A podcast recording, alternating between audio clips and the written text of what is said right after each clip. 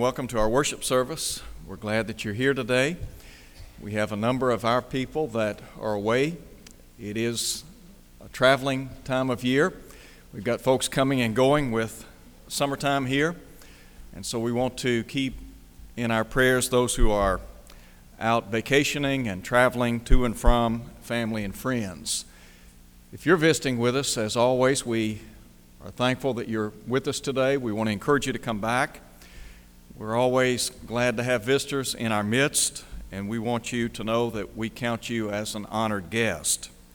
We're going to be looking at the second chapter of the book of Mark. I would invite you to turn with me to Mark chapter 2 as we look at verses 1 through 12. In the second chapter of the book of Mark, we are introduced to some gentlemen that brought Jesus face to face with a friend of theirs, an acquaintance. In essence,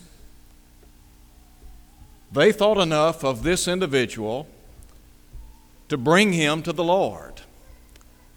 They cared enough to bring him to the one that could help him. And so today I want us to look at Mark chapter 2. In our study today, we're going to be talking about the theme Do you care enough to bring someone to Jesus? We all know that there are many verses that encourage us to reach out to those who are outside the body of Christ. Jesus, as you well know, came to seek and to save the lost, as he would say in Luke chapter 19 at verse 10. The Lord Jesus Christ was interested in the souls of people. He placed great value on the human soul. As His people, we too must understand and appreciate the value of the human soul. It's only when we come to understand how valuable the soul is that we see the importance of reaching out to those who are lost and dying in sin. Today, as we look at Mark chapter 2 and think about the theme, Do you care enough to bring someone to Jesus? I want to begin by talking, first of all, about the crowd. In verses 1 and 2, Mark tells us that Jesus entered Capernaum, which was located on the northeastern side of the Sea of Galilee. Here we find Jesus entering into someone's home. Some have speculated as to the owner of this home. Commentators have suggested that it might have been Peter, Andrew. The text doesn't say. But nonetheless, Mark tells us that Jesus entered Capernaum. And after some days, it was heard that he was in the house. You can just imagine the news as it began making the circuit. Jesus is not only in town, but he is in a specific home. And so we think, first of all, about the presence of Jesus. Imagine having Jesus in your home and the opportunity to spend time with the Lord. I think we need to understand that in Jesus, burdens can be relinquished. Jesus would say in Matthew chapter 11, verse 28 Come unto me, all you that labor and are heavy laden. The promise being, I'll give you rest. And then I think about the fact that in Jesus, blessings can be received.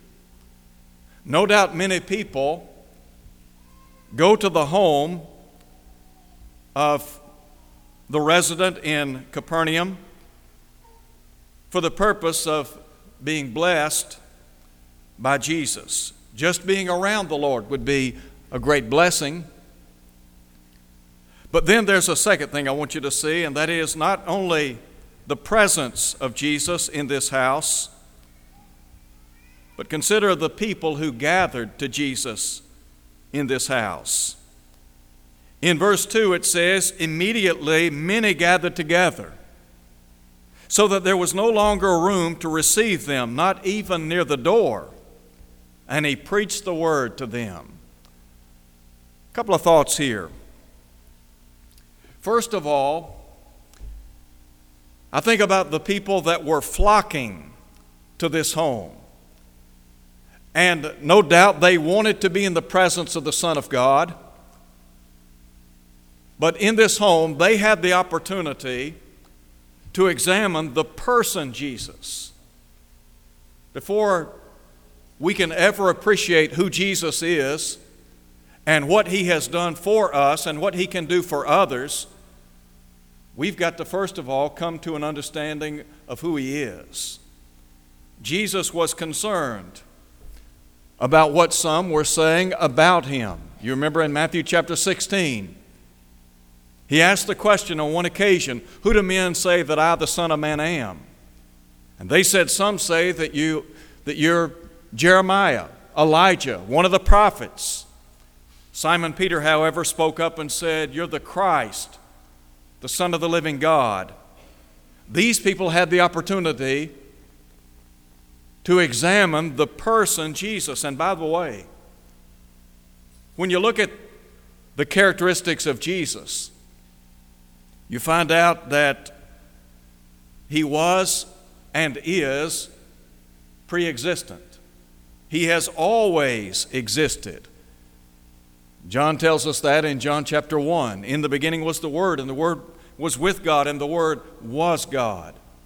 The same was in the beginning with God.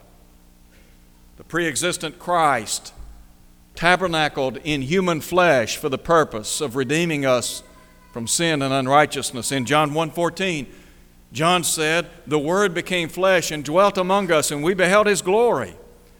Glory as of the only begotten of the Father, full of grace and truth."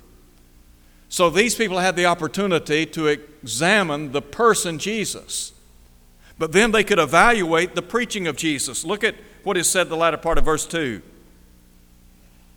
Jesus preached the word to them. One of the great characteristics of Jesus is that he was always preaching and teaching the gospel of the kingdom.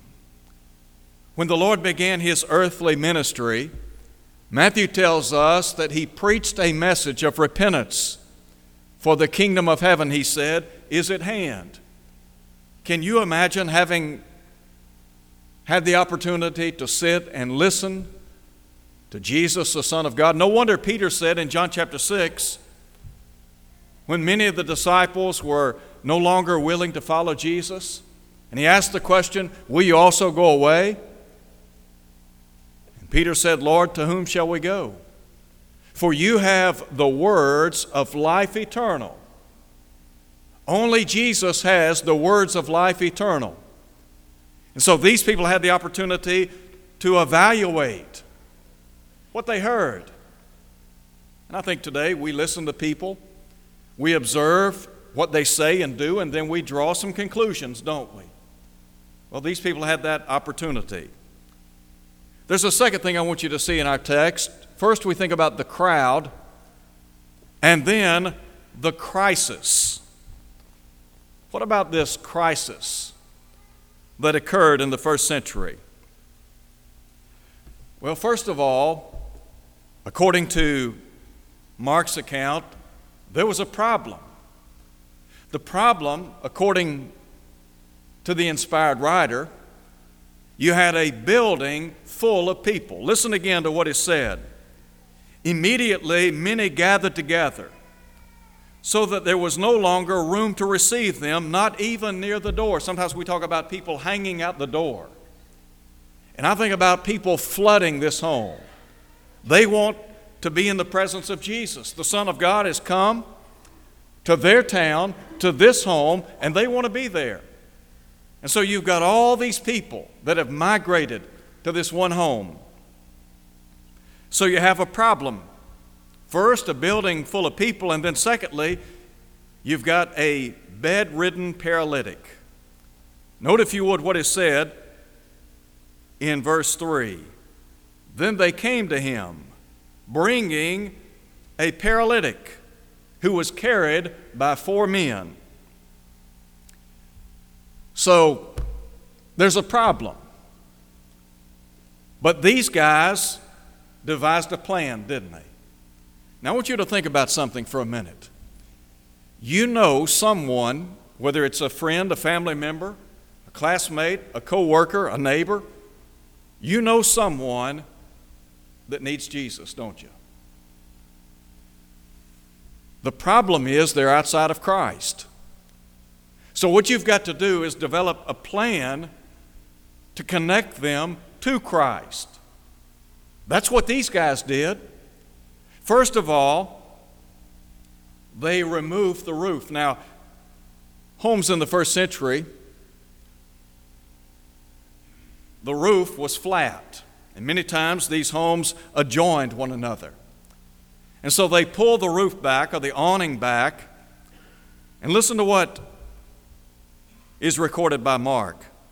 When they could not come near him because of the crowd, they uncovered the roof where he was, and when they had broken through, they let down the bed on which the paralytic was lying. Now, think about this for a minute. They want to get their friend before Jesus. The house is full, there's no way to get in. That is, there's no way to get him up close and personal to Jesus. So they devise this plan. They're going to uncover the roof and they're going to reach out to the Redeemer. That's exactly what they did, according to Mark's account. The people that you know that are outside of Christ, they're on one side, the Lord's on the other, and you're in the middle. You have the responsibility of somehow bridging that gap. You've got to decide the best way, the best means to get them in front of the Lord. It might be that you begin by praying that a door of opportunity will open, allowing you a shot at the soul of an individual. In other words, you're praying for an open door, just as Paul did in Colossians chapter 4. When that door opens, you walk through it. You pray for, for that person. Maybe you give them a tract, a CD. You invite them to the worship services or the Bible study. Invite them to our Tuesday class. You encourage them to sit down and study the Bible with you. The bottom line is you're trying to get them in the presence of Jesus. That's what these guys did. They've got a friend in need. He needs the Lord, he needs the help that only the Lord can give, and they make it happen. Now, I want you to note, if you would, the praise. In verse 5, the Bible says, When Jesus saw their faith, let me just pause here for a minute. It took a lot of faith for these men to carry this bedridden man to Jesus. They had to believe that the Lord Jesus Christ could make a profound difference in, their, in his life. We have to have faith, not only in the power of the Word of God, but we have to have faith in the Lord, we've got to have the kind of faith that these men had.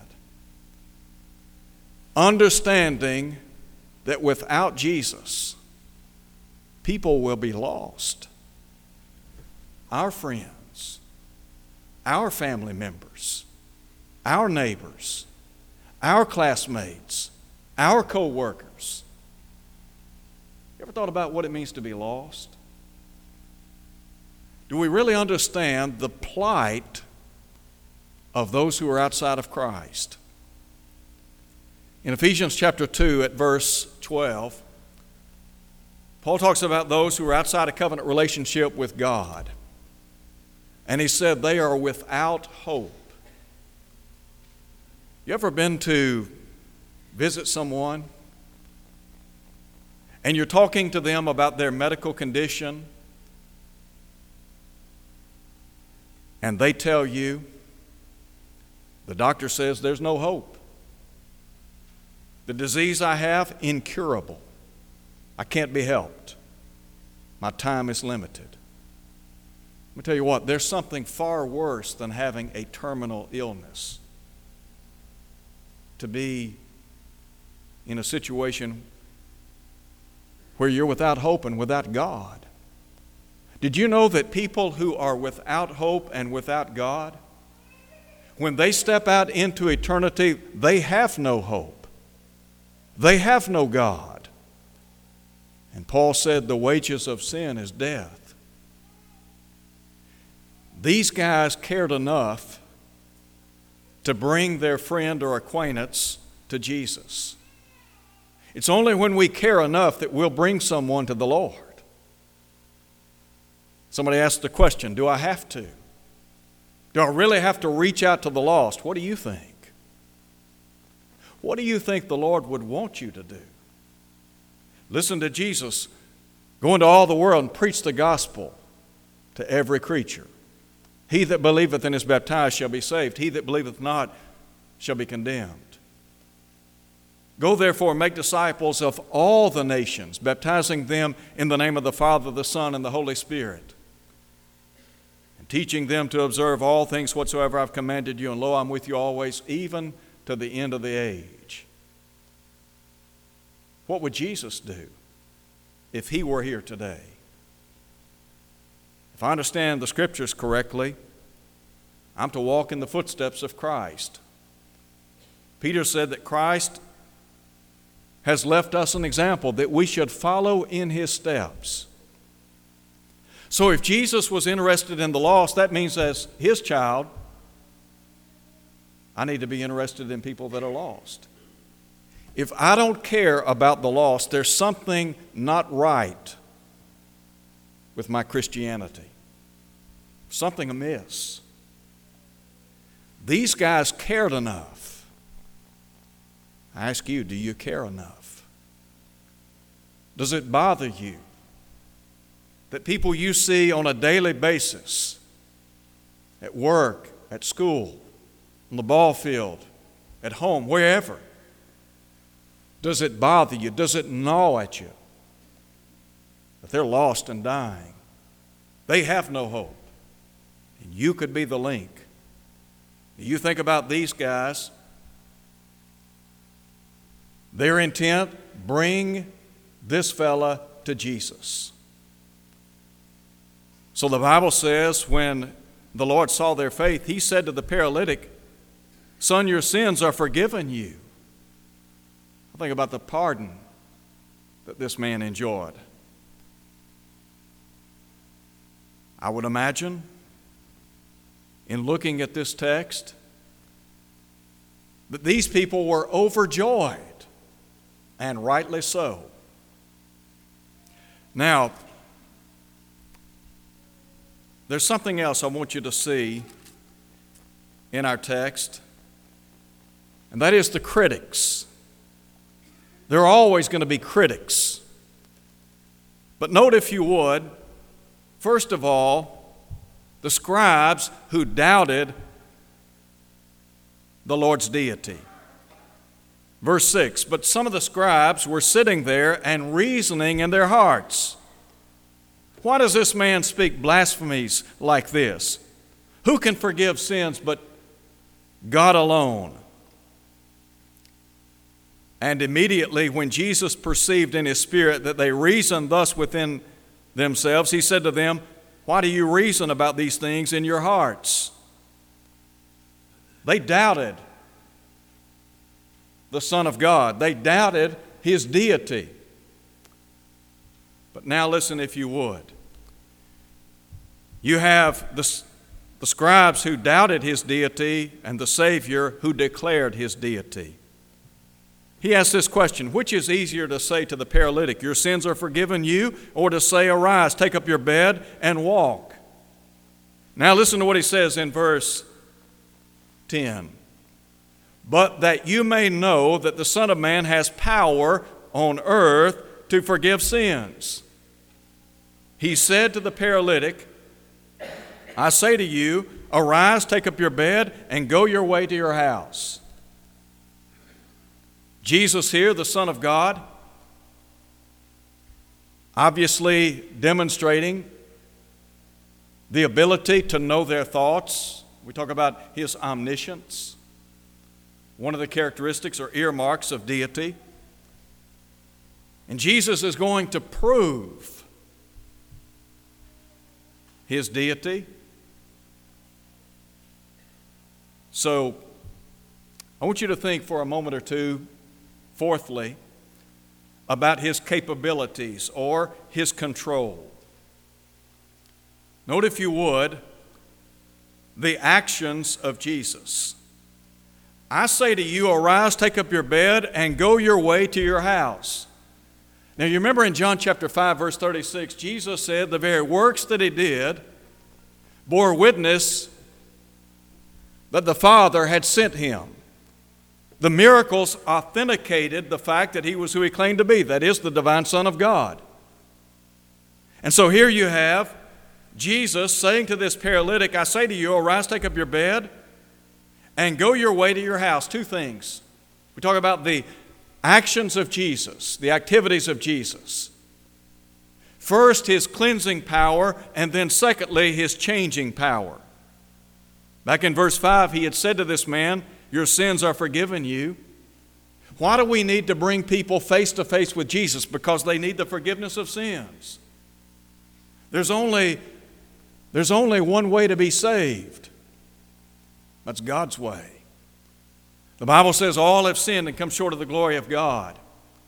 Sin is defined as a missing of the mark. It is the transgression of the law, according to 1 John chapter 3, verse 4. So people need the Son of God. How then do they enjoy forgiveness of sin? Well, the Bible tells us, Acts 2, verse 38. To those who were present on Pentecost Day, Peter said, Repent, be baptized, every one of you, in the name of Jesus Christ for the remission of your sins, and you shall receive the gift of the Holy Spirit. So you have his cleansing power Paul said in recounting his conversion, he was instructed to arise, be baptized, and wash away his sins, calling on the name of the Lord. So there's cleansing power and changing power. Think about this man. He'd been bedridden. He can't walk, can't care for himself. And then Jesus says to him, Arise, take up your bed, and go your way to your house. Look at verse 12. Immediately he arose and took up the bed and went out in the presence of them all. Let me just pause there for a minute. If you have a friend, a family member, a coworker, a classmate, a neighbor, whomever, and you lead them to Jesus Christ, the Son of God, first of all, they're going to enjoy the cleansing power of the blood of Jesus. Secondly, they're going to enjoy a changed life. Now, there are people in our world today that say, you know what? There's no way God would ever forgive me. There's no way that God could ever take somebody like me who has been broken by a life of sin and put me back together again. Well, Paul took, Paul would take issue with that because in 1 Corinthians chapter 6, Paul wrote to people that were living in sin adultery, fornication, idolatry, homosexuality. Some were thieves, some were covetous, some were drunkards, some were extortioners. He said, But you were washed.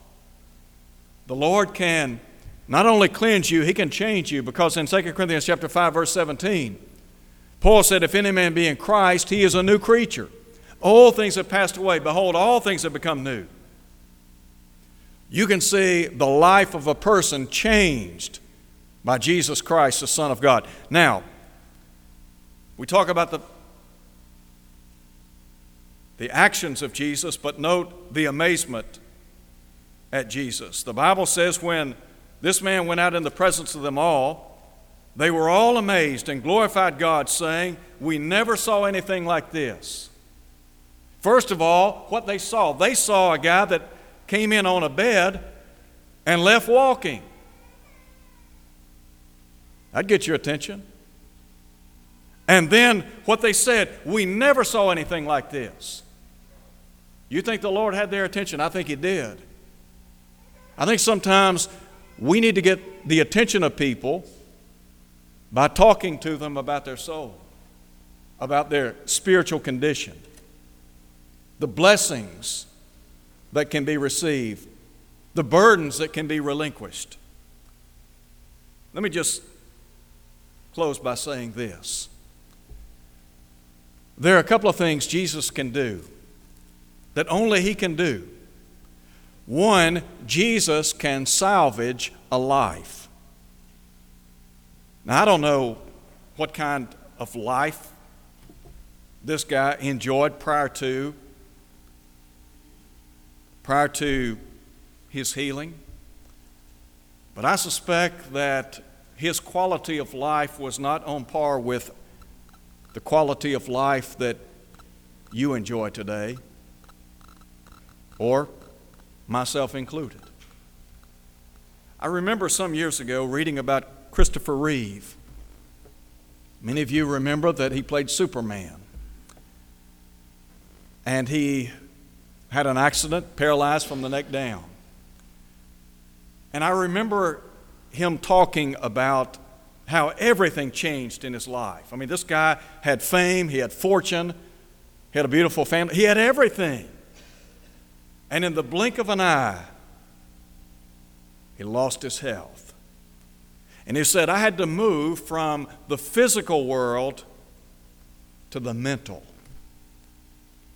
His mind became his playground, so to speak. That, that became the center of activity for him.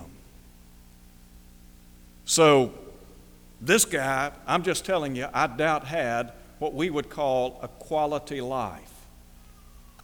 Now, there are people that are disabled in any number of ways and they enjoy a quality of life, and we appreciate that. We're grateful for that.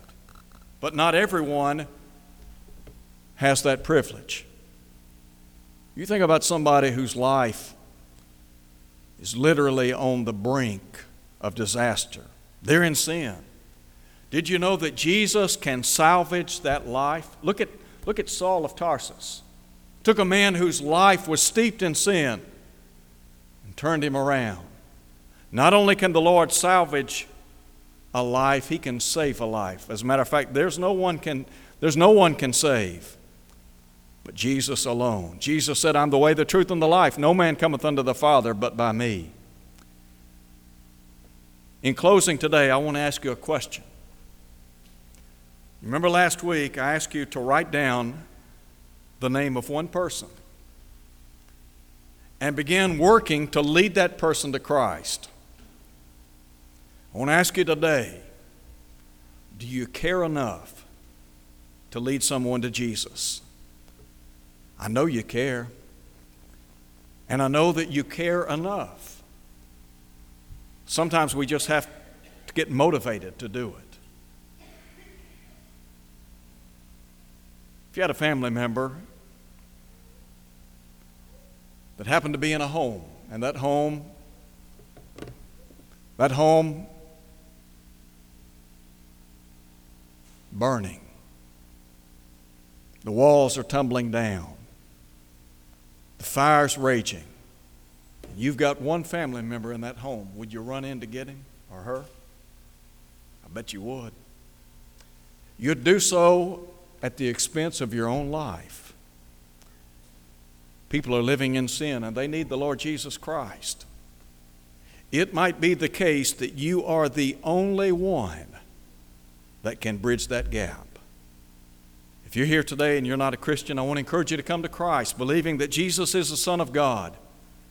To do what they did on Pentecost Day, to be baptized into Christ, every sin to be washed away. God will add you to the church, Acts 2.47.